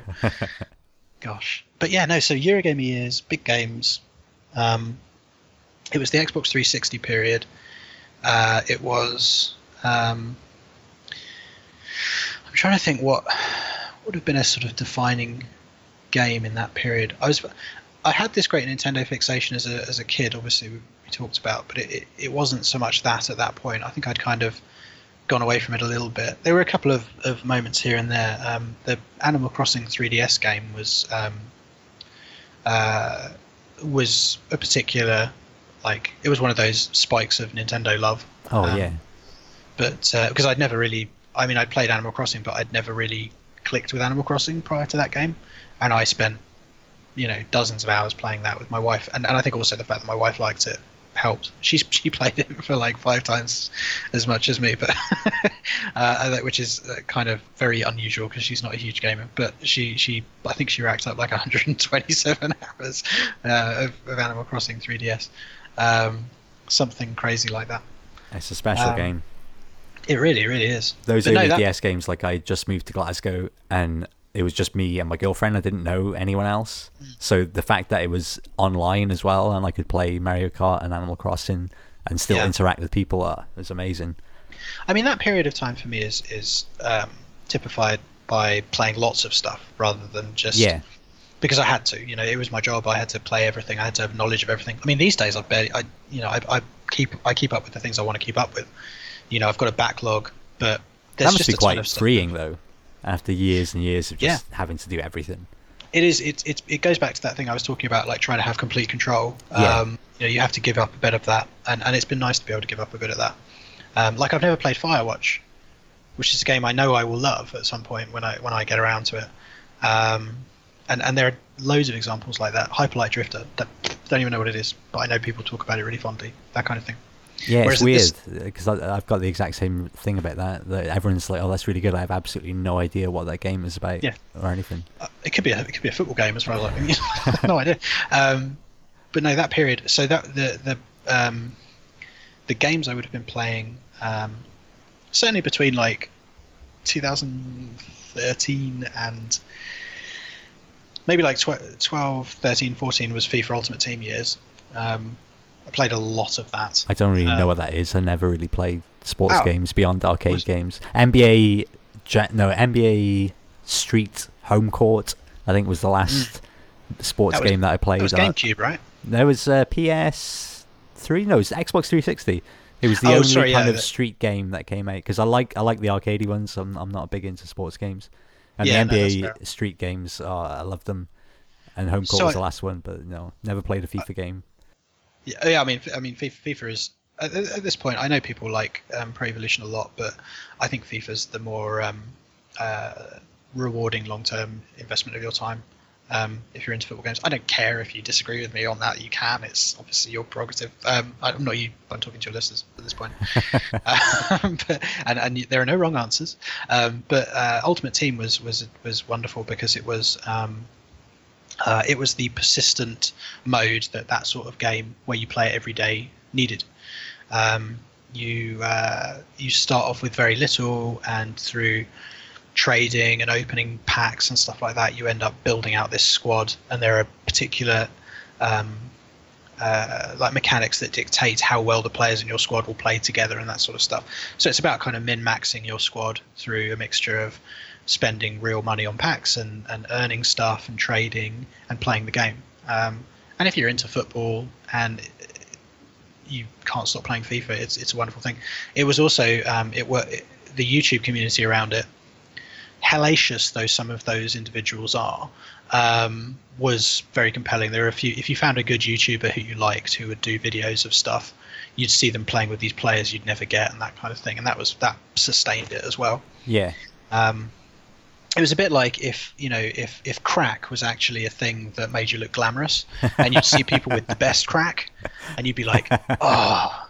I don't have crack that's quite that good, but I'm going to have some of my crack right now. Um, yeah, so I did that for a very long time. Um, it's funny actually. Like I, I, posted a screenshot on Twitter a little while ago. Uh, I dug out um, when I was setting up the loot cave. Um, I dug out um, my old 360 games to file them away in the in the TV bench, and, and I found FIFA 13. So I sort of plugged in, and I was having a, and I realized I was having a retro gaming binge on FIFA 13 Ultimate Team. the servers for which are still up, which is which is pretty cool. Um, and you can still get a game. I, I played a few matches. That's amazing. It's, yeah. I mean, it probably is quite still a, a kind of a big community for that. I mean, not not big, but relatively for you know a three year old game. Yeah, I I mean you know uh, the the matchmaking time is probably uh, like one to five minutes per match, um, which considering that it also match makes you based on skill is crazy good, really. Yeah, it's amazing. Um, uh, I mean, you know, I know what's how how crazy matchmaking can get, having worked around League of Legends. But so yeah, like the fact that that stuff still works is, is pretty awesome. And also, I still had my squad from back then, so I was like, wow, you know, all of these players who've retired and stuff. uh, like a oh, squad God. full of commentators. Yeah, yeah, well, kind of, yeah, yeah, and, and and players who in the modern iteration of FIFA would be completely unattainable due to their uh, the the transfers. They like I, I, have Gareth Bale in my FIFA 13 squad, um, who's now you know you would never be able to get him now. Um, yeah, that would that would definitely. And and you mentioned Hearthstone. That was also towards the end a really really big part of uh, my day to day at Eurogamer. Oh, it's it's amazing. Uh, like I, that is the the first game that I've really consistently uh, watched online as well. I find it very relaxing. Yes. I watch Twi- a lot of streamers. Not not Twitch, I, never Twitch for some reason. Really? I was I, I don't know why. It's always the YouTube channels. I'll just go and watch like the highlighted games. I would never sit and watch ah, someone yeah. stream. I, I, don't, I don't know why that is, but I just that's so you watch you watch competitive matches with with casting and stuff. Yeah, so I'll go. I'll, I'll ah. go to specific streamers' YouTube pages that I like. And actually, yeah. I'll, I'll, only ever watch Twitch if if there's a, a, tournament. I'll watch the the tournaments live. That's interesting. A lot of because I mean, I my experience of Twitch and, and the, the relationships with between like Twitch and YouTube and competitive gaming, uh, like I I have them. I, I kind of go between them. Like in an, in an evening, if I'm not really doing anything, if like my wife's gone to yoga or something, um, I might just throw on Twitch and watch Qtpie or Nightblue or someone playing League of Legends. One of these guys who have a personality that I can kind of connect with. Yeah, Qtpie is, is is a wonderful streamer because he's just he's got this drawl and he's you know and it, like he's not uh, he's not that offensive. He's funny. He's so funny and. Um, he uh, like all of his whenever you see a subscription thing pop up with someone pledging him money it's always four dollars twenty. Uh, he's got really long hair and he's always like eating cereal or soup or something. I love him um, but so i like that you know and i can throw that on and have a glass of wine at the end of a stressful day. And that's fun. But yeah, i also no, you know i love watching the broadcasts for the for the esports tournaments. Um, and yeah i can definitely relate to the whole like i really love watching watching really high level play um, and uh, it, it's it with Hearthstone in particular. Even if it's competitive, it's relaxing, right? Oh, because totally. It's the most relaxing game ever. Just the pace though, of it is, is beautiful. Yeah. So can I, uh, so I'm curious um, because this is I want to get back into Hearthstone. Yes. Um, you're playing it now, right? Yeah. Okay, so I I stopped playing after what was the first expansion? Naxxramas was Naxxramas. Yes, Naxxramas. So I, I basically stopped playing then. Oh man, it's really so much do... better now. This is the thing. I, I'm sure it is. Blackrock Mountain. What's the new one called? The new one is the One oh, Night the, in the One Night in Karazhan. Yeah. So they had that the grand thingy the grand adventures, the grand tournament. Tournament. The Indiana Jones one. Yeah. Was that? so Uh, this, all this stuff has happened. League of and when I- Explorers. that was that. one. Yeah. So when I load up the game now, I have no idea what to do. I mean, I, I, I kind of I feel like I should probably just net deck a deck based on the cards I have, but I don't even really know how to do that now because everyone has ev- like all of these cards from these expansions that But I don't th- have. they've changed it now, so they have the the standard, or I don't know if Yeah. it's called standard. So like Naxxramas and the robots one, what was it, mechs and Goblins. goblins. and goblins. It's like four or five Yeah, expansions now. they're all gone. They're all out of rotation, so you can't use any of those cards. You can use them in Wild, but nobody plays Wild Okay. because Wild But is like can- everything if you want. Yeah, but you can. But even so, like the current set, it's like presumably it's the base stuff plus one or two expansions, or is it just the latest one? Um, no, the standard set is is just the base set, and I think when they sort Is it of really?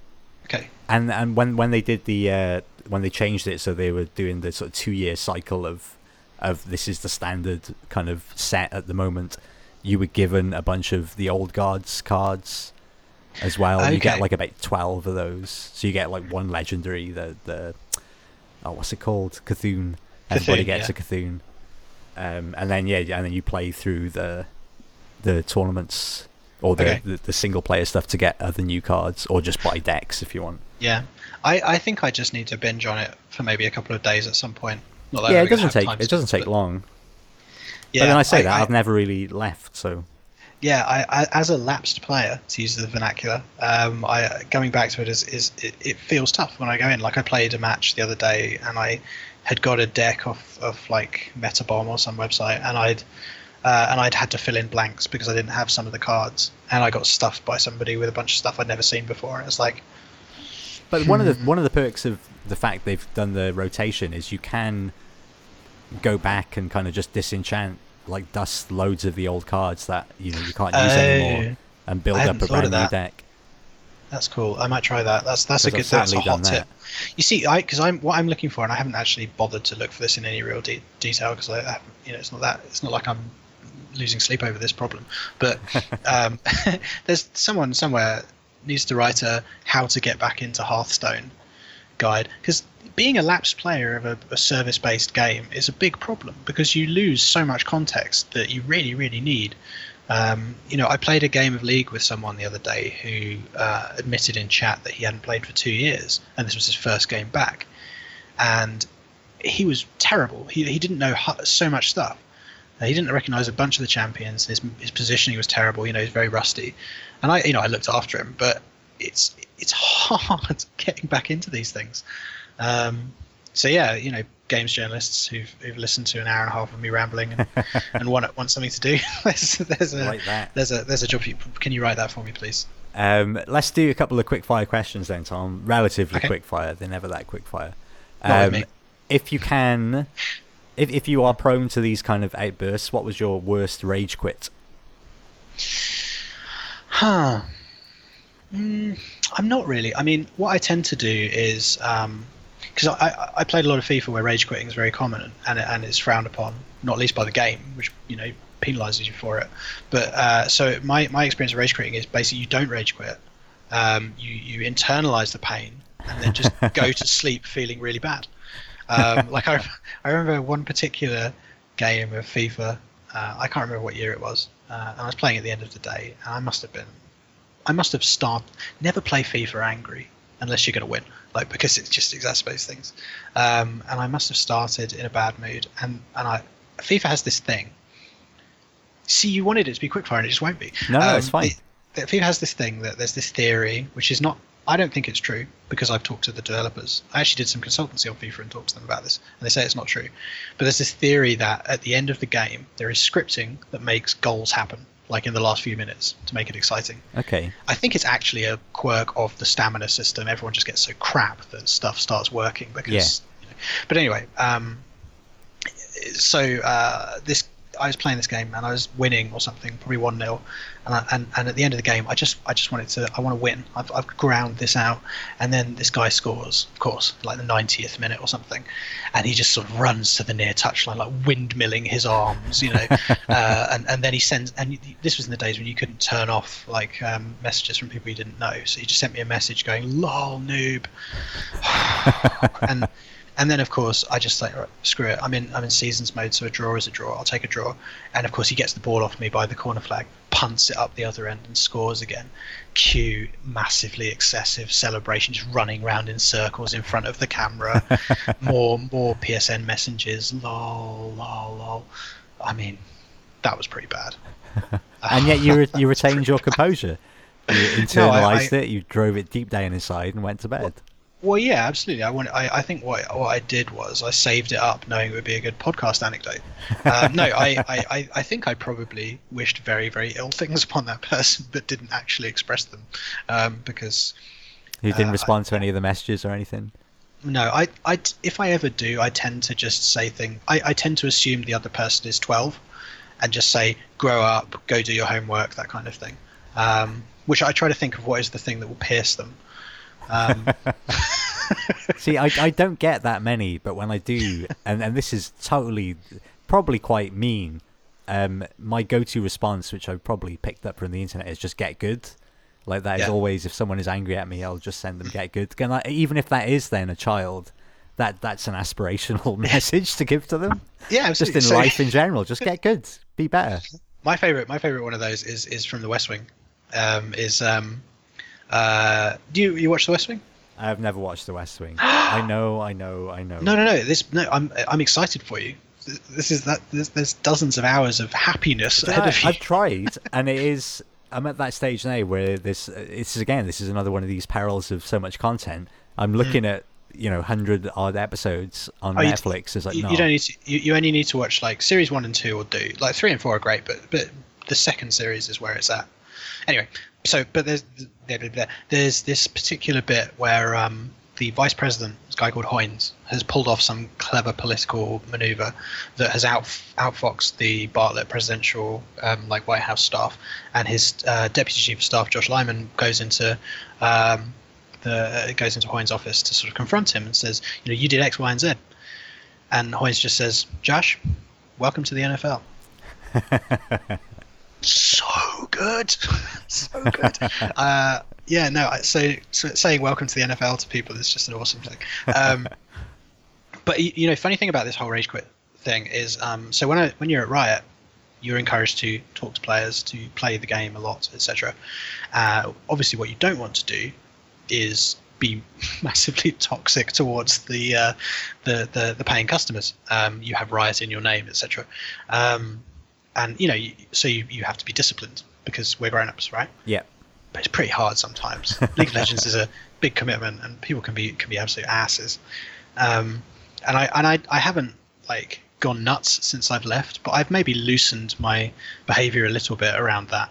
I don't have right in my name anymore in the game, uh, and I was playing a ranked match yesterday. Um, and ranked League of Legends is where the toxicity reputation comes from. Um, and uh, this guy on my team so yeah, on my team, right? He he started off uh, complaining because the jungler on our team hadn't given him a particular buff that respawns at different intervals, and he was like, "Whatever, I'm AFK." Um, are you kidding me? This is like this is a serious. This is a ranked match. This is like a 45 minutes potentially of helping me level up or not in this game, and you're just going to like petulantly not play now because you didn't get a blue buff after five minutes. And and he just he just started flaming everyone, and oh man, I was so annoyed with him. It's just like we're gonna win. We're doing well. So I, ju- I actually just started like quizzing him. It's like, are you ten? Like what what is, what is wrong with you? How old are you? How old are you? And he was like, I, I just wanted my blue. And I'm like, dude, hot tip, it respawns. Um, you know, can you come and play? Like, would you calling calling Varus? Would you like to come play League of Legends in mid lane? We're having a fight. Um, and he just kept being really annoying. Um, he was like, I'm just going to go and farm. We should end. We should we should surrender. I was like, no, we're going to win. Um, and I just I kind of lost it. I didn't start flaming him, but just he he was just jabbering away and picking on other people. And so every time he typed something, I would just type back, "Wow, wow, wow." This is, and I have to say, this is a very effective strategy because it really it really shut him down. He just kept like he would type like like uh, you know we're going to need vision. You know if you actually want to wow, wow, wow. You know I yeah, I, I you know I'm just going to go for wow, wow, wow. I feel I feel bad about it, but I don't. Did you win? Yeah, we won. Oh, brilliant! See, it Oh, all works out. He started joining in as well because as soon as you actually start getting some kills and fighting and stuff, he's like, oh, you know. And I said, uh, oh, it's nice, nice that you've decided to join us again. And he was like, yeah, I got bored. uh, so yeah, I don't rage quit, but apparently I do like to um, torment people. But that's good. You got, you got got him back into the game. You got him playing. That's that's the goal. Yeah, I mean like Mourinho, um, but for League of Legends. I'm laughing. I don't get that joke. I don't watch football. I know who he is though, so it's fine. yeah. I get I get the vague context of it. Um, okay, uh, what um, what game have you? Well, not not. Uh, we've already kind of covered that a little bit actually. What game are you best at? On a Ooh. similar sort of topic, like if you had to, you know, play a game with death, so to speak. Hmm. There are a few games I've been good at over the years. I mean, I would say probably at this point, League of Legends. Um, I'm I'm silver. Uh, I was silver three last season. I'm probably silver five maybe at this point. Um, I'm I'm quite good at it. I just I just know a lot about the champions and the macro play, how to play around the map, that kind of thing. I know what to do in a lot of like League of Legends. The key to League, League of Legends is making good decisions um, based on the situation you're in, um, and I get better at that all the time. So probably that. Um, but uh, I mean, I'm also pretty good at stuff like trials. I'm nowhere near as good as my friend Jason Killingsworth, who is a, is a fiend. Have you completed it on like all the tracks? No, no, no. no. But uh, Dark Souls, I'm very good at. Um, I, am uh, through sheer brute force and min maxing. Like I, I understand how those games work so well now that they are no problem for me. Yeah. Um. Uh. So it's probably those, and then um, uh, like the original Quake. Weirdly, um, I loved that game. That was that was one of my formative games, definitely. You could look up. Um, yeah, I mean, no. The, the, so the thing about Quake versus Duke Nukem 3D is Duke Nukem 3D is not 3D. It is it is a good game. Don't get me wrong, but that it's a it's a 2D game that has trickery, whereas Quake is a proper 3D world. And I felt very like zealous about this at the time, um, and and I, I still do actually apparently. Um, but I, I know I loved the physics and the physicality and the verticality of, of that game and the, and the absolute sense of space. Um, and I'm good at speed running it, and I'm good at um, the original deathmatch. I never liked Quake 2 onwards for deathmatch because I suck with the railgun. I don't think I ever played them deathmatch. I was Quake to really? me was always a single player game. It was Unreal was was the multiplayer. Yeah, and, it, and, it's great. It's great for that actually because like Quake is one of those games that uh, is has an, a wonderful single player. I mean, the first episode's the best, definitely, but you know, and that's where all the good stuff is. But um, what a what an episode! Oh, it's amazing. And and um, some of those level designs are, are immaculate. And the, de- the actually the, the multiplayer in that is, I think, probably my favorite. If you said to me, "Do you, what what deathmatch game do you want to play?" I would definitely always say Quake. Um, the rocket the rocket launcher is perfect in that game. Um, yeah, and it still so, looks really good as well. Like it's just designed so well. I think it it's still weird how up. something so brown and grey can be so beautiful. Really, it is. Yeah, it totally is. It's, it's that perfect like the the blend of the sci-fi and the um, like obviously Lovecraftian um, is is really well done in that game. It has a wonderful aesthetic. It bothers me so much that uh, as much as I love id Software, that all they will do is remake the wrong Quake games from my perspective. it's like, oh, Quake, Quake. So here's here's Quake Four, which is kind of Quake Two, Two. No, don't do that. Stop that. Here's Quake Champions, which is Quake Three Arena. No, stop that. Just make yeah. Quake again. Maybe Take one me back day. through the slip gates. um, what game, Tom, has made you laugh the most? Or made you laugh hmm. full stop because it's a very rare thing in games?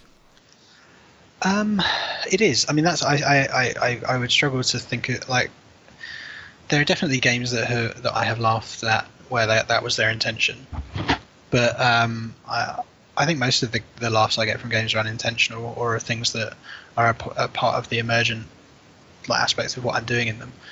Um, like uh, my wife doesn't play games, but we like um, like hanging out where she's like knitting or whatever, and I'm I'm and that's not just me being weird and sexist. She likes knitting, um, when I'm playing a game, um, and I like doing I like games where I can be silly and experimental in front of her and chat about it.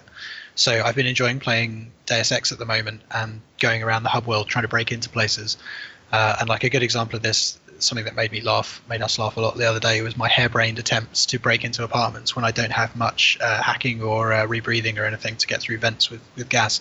So I'm basically creating massive piles of, of bins in the middle of the street to try to climb up to balconies, um, while like cops with assault rifles wander around because everyone's on terrorism alert. Super And there's stealth. This, there's this guy in a trench coat and shades making a pile of wheelie bins. That's what stuff's wonderful. I love games for that because games take themselves very seriously, but actually they're stupid. Oh, totally. I mean, that that is, I think, the, the most kind of definitely for me that I've got the most sort of laughter and joy out of games because of weird things like Yeah. that, like and and glitches. Obviously, glitches are the, are the greatest. Glitches. Yeah, I mean, I I was just thinking of I, I love um, one of my favorite periods of FIFA was just after they introduced something called the Impact Engine, Okay. which uh, which modelled um, the actual collisions of players uh, in in a realistic way. So and and in a game where players like well like human beings are running at each other, sprinting at each other all the time. When you haven't finished that engine and you're shipping your game, oh, it's hilarious. You can find some astonishing gifs online of, of uh, and vines and stuff of players just bouncing off each other and flying in directions and all sorts of stuff. And uh, the other thing, the other thing that was great about it was, was of course, in, in real life, slide tackling, like going along the ground to try to take the ball off somebody, is something people do in rare, uh, you know, rare circumstances. In FIFA, people do it all the time, constantly, uh, whether they're going to get the ball or not, because there's no, you know, the repercussion is like you get an in-game yellow card or something. So add vicious, high-speed, scything tackles coming in at knee height to realistically rendered human body interaction with bugs, and it's just spectacular. Like people like yo-yoing around and things like that. Absolutely I- hilarious. That's the rest of my evening. The sword. Tom.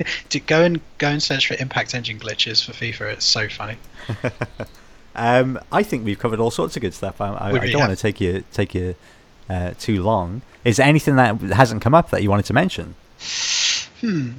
Um, we didn't talk about Dark Souls that much. I mean, uh, Dark, Dark Souls is a thing where I've spent probably hundreds of hours over the last year playing, having not really ever. Uh, like I, I always wanted to get into it and tried and failed, and um, it's only been over the last sort of year or so that I've gotten actually really good at it. Oh, really? So this Um, is like one of your kind of luxury games that now you have time. I, I can get into these. A little bit. Yeah, I got so I um, I tend to fixate on stuff and really really dig deep into it. Yeah. um, and and definitely this has been my obsession for uh, for a while. Uh, I've kind of come out the back of it now because I finished Dark Souls three, uh, and and I, Bloodborne isn't really for me. I find it too scary. Um, Oh, but really? I think Yeah. Bloodborne's might be my favorite. I can't I can't handle it. I, I I made it about halfway through twice, and I just I can't. I mean the the lack of a shield and the the genuinely horrible Oh yeah, no, places it sends horrific. you. Um, but no, uh, the Dark Souls games I've, I've rinsed completely. Um, the funny enough, the thing that made me good at them was understanding weapon scaling, um, which I never did understand. How do you Um, mean? So the you know putting like if you if you if you've got a weapon that you you like, understanding which attributes to upgrade when you level up, so that Ah, it will increase the, the, the damage output or whatever. I never quite understood what all those little icons and letters and numbers and stuff meant. So I'd just be throwing points into strength, not realizing that actually if I'd thrown them into dex, I would be getting more damage output. And just being able to under, like be ahead of the curve on that, as well as a patient play style, has made me really really lethal. um, Oh, that that so- kind of switch point in a Dark Souls game when Yeah. suddenly you're stronger than everyone is. Oh, it's glorious. Oh yeah, it, it, it's it's great. I mean, I didn't. I was really worried it wasn't going to happen in three because the first like the the first few sections of it are, are kind of misleading. It makes you feel like it's going to be really viciously fast and you're not going to get ahead of it. But then it just sort of unfolds in the same way. You know, like I get my halberd, I start putting points into it. I'm cautious. Um, get the mid roll and, and, and whatever. Understand the relationship between. Um, I understand that they've kind of knackered poise, so basically just don't take any hits Yep. and you know at, at that point it was kind of game over for the whole of of, of um, Lothric. Everyone was going to die after that. Um, but no, that's a great series. I, I think if um, uh, if there was one thing that would have been missing from this discussion, it was it was my getting into that series. Uh, that was that was great, Tom. I really enjoyed that. Oh, how thank you. how, Yeah, how are you? fun. Have you had a nice chat? Yeah, I know it's been nice going over stuff. Um, you've made me think through some things about uh, my gaming past that I'd not really, not really thought about Well, really that is deeply actually. lovely. So yeah, it's been fun. And I'm also now excited about Destiny again, which is good. Which is good. Yeah, 'Cause I've go look, go that in look up. months. The, if you gonna take one at it. thing from this chat though, go look up Impact's engine bugs. Oh, I've already made a note of that. That that's on my list. I've Good got a tab opened in my browser ready to go. Brilliant. Good shot, kid. I think you got him. Good shot, kid.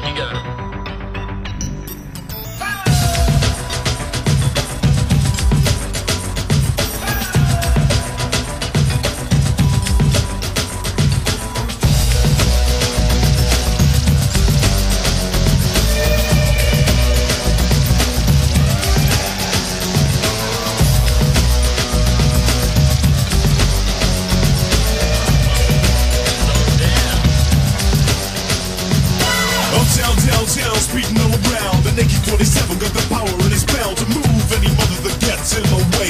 Just another power machine on the freeway. Riding with me is my MC homeboy. Knowing the rules ain't part of his program. Finding the right way around this map might be pretty hard cause he's fucked on crack. G, Grand Theft Auto. You gotta make a mark and move where you want to. T, that determination to steal what you can and run from the nation. Hey, hey, what do you say? We automated secret to speed from our getaway. Take it to the edge, there's nowhere to hide and call up the void. Let's go for the joyride.